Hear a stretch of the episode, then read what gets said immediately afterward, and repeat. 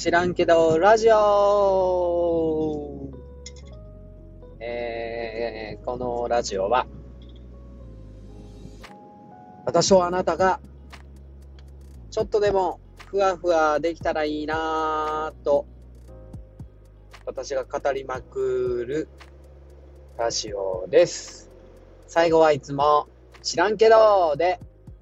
裏切っていきます。よろしくお願いします。すごい誰得やねんっていう感じなんですけど、家族の話します。すごい自分の息子が面白いんですけど、もう勝てないよね、あの息子の面白さ。もうね、勝てないんですよね。いきなり夢落ちってわかるんですけども、息子の話なんでね、それはね、息子がするような、息子は3年生なんですけど、するような話なんで、夢落ちっていう、いきなり朝起きて、ご飯食べてるときに、いやー、すごい面白い夢見たなー。夢の話か。こんな夢見たなっつって。まずね、自分のね、自撮りの写真をね、持っていくね。自分の顔を撮った写真ってこと？自分の顔を写真に撮って持って行ったらのり巻きがもらえんねん。のり巻きがもらえるん？いやだってでもそれなんかやばそうじゃない？個人情報写真撮られてのり巻きで自分の顔を売るっていうのは大丈夫。それやってんの、俺の友達やから。あ、友達がやってるんや。じゃあ、大丈夫やね、そのお店。あ、そっか。なんて店？のり巻き配るよ専門店。どひゃーっのり巻き配るよ専門店。みたいな。なんかね、どうもね、いろんな理由つけてのり巻き配るだけの専門店らしいんですけど、すごいボランティアな専門店でどこでも受けてんのって、やっぱね、こっちからね、聞いてると暗い感じのね、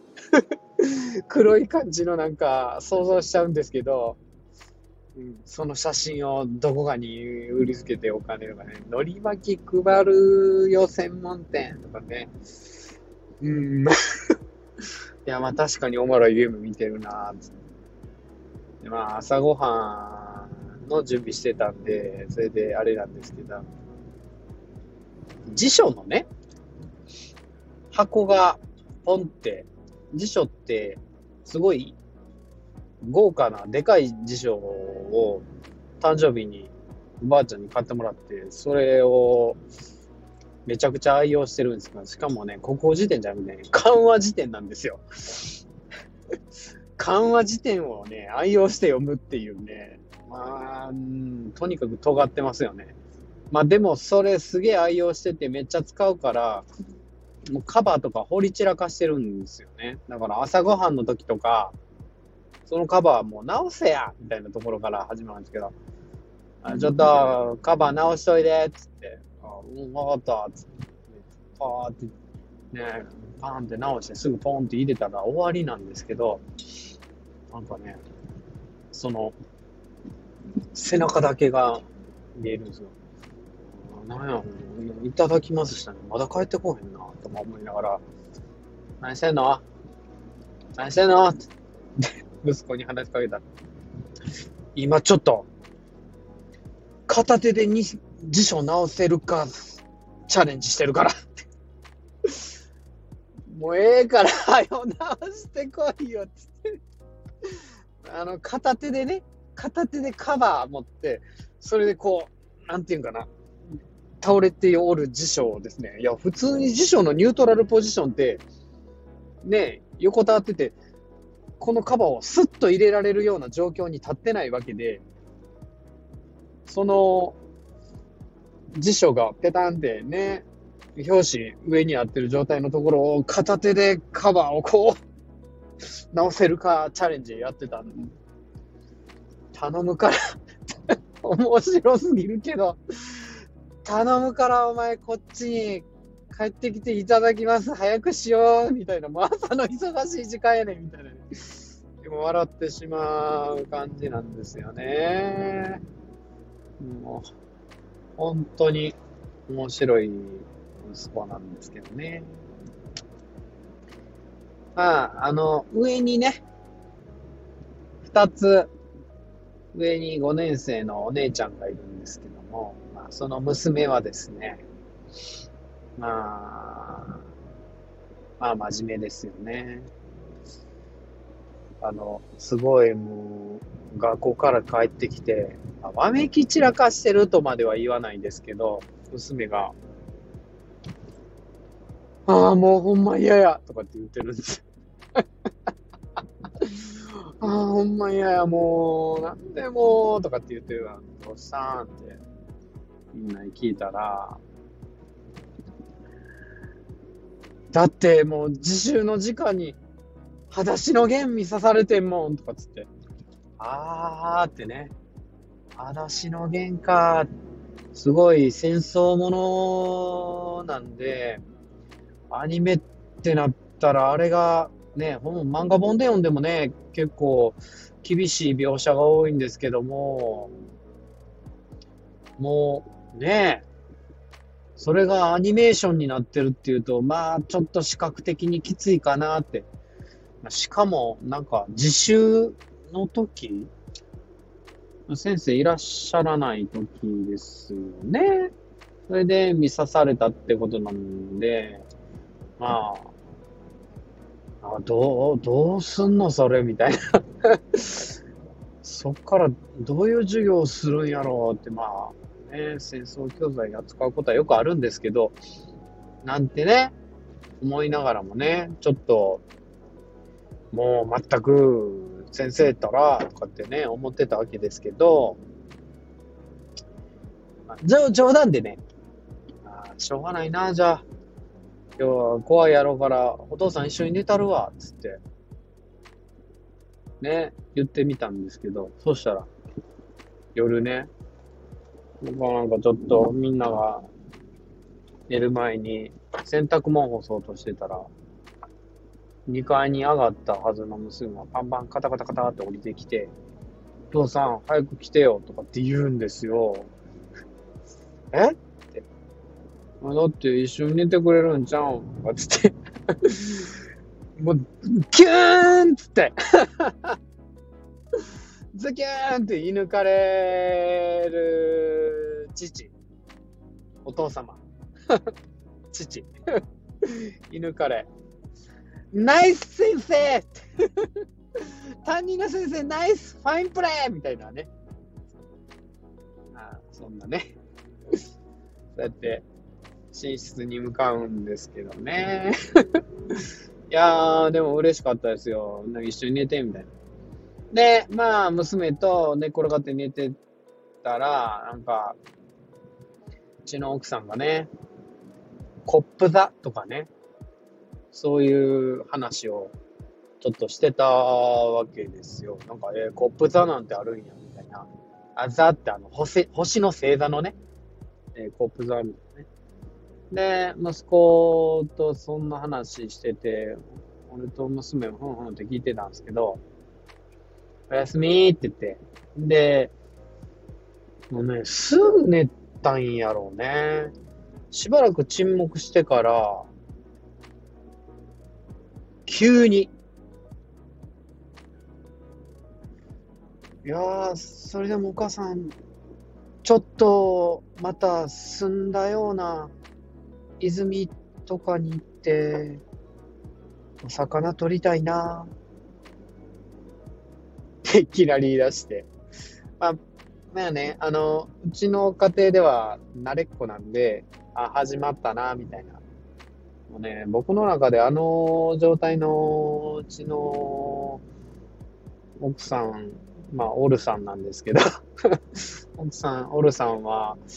まあ、何かに取りつかれてる状態なんじゃないかなみたいなね。まあただ寝ぼけてるだけなんですけど、うん、あみたいなまあもうそんなのいきなりぶっ込まれたら、こっちとしてはねえ、寝てる場合じゃないっていうか、目も覚めるっていうか、笑いが止まらんっていうか、今の何みたいな、説明してみたいな、急にで、何って、お母さんまたなんか変なこと言ったみたいな感じで起きて、で説明してあげるんですけど、あはははみたいな、寝ぼけてたわみたいなね。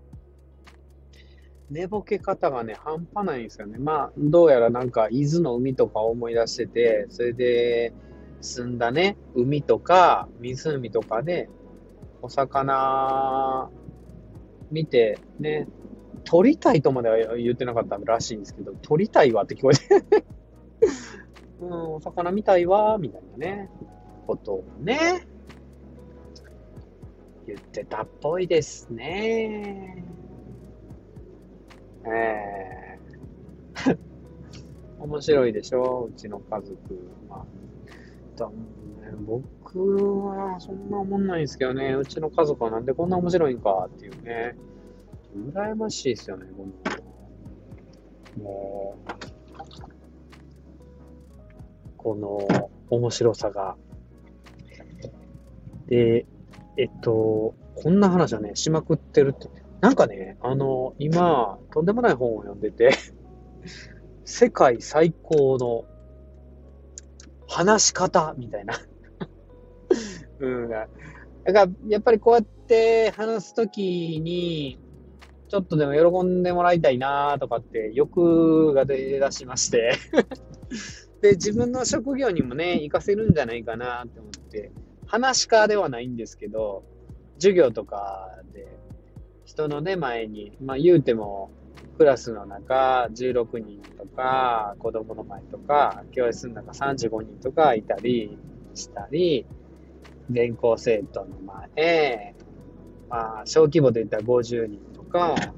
大規模でいったら1000人規模の前で話したりすることって、まあこの仕事してたらあるんですよね。そんな中でいい話し方できたらいいかなと思って、手に取ったそんな世界最高の話し方みたいな本なんですけども、そこでいきなりのっけからね、雑談のやり方みたいな話が載ってて、まあ雑談なんでね、結局あなたの話してる内容などは相手に残りませんって書いててじゃあ何が残るんかっつうと、その感じ、話しているあなたのその感情っていうか、そこで抱いた、聞いた人こういうふうに思ったみたいな感情が残るんですみたいなふうに書いてて、あーなるほどなってだから結局ここで高瀬が話してても、あなたにはなんていうか、その内容っていうよりも、あーこの人こんなんやったなみたいな感情がやっぱ強く残るみたいでどんな感情で帰ってもらいたいかなって思うと、このラジオってふわふわしてもらうラジオなんで、まさにドンピシャかと、ふわふわしてもらうために話さないとなみたいなで、まあ、結局まとまりませんけども、誰得みたいなね、家族の話で時間潰してもらえたら最高やなって思いまして、今回は家族の話を延々とさせてもらいました。ちょっとでもね、あなたにふわふわが残ればいいと思うんですけども、今回の話いかがだったでしょうか。まあ知らんけどね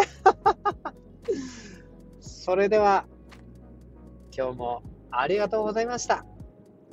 ではバイバーイ。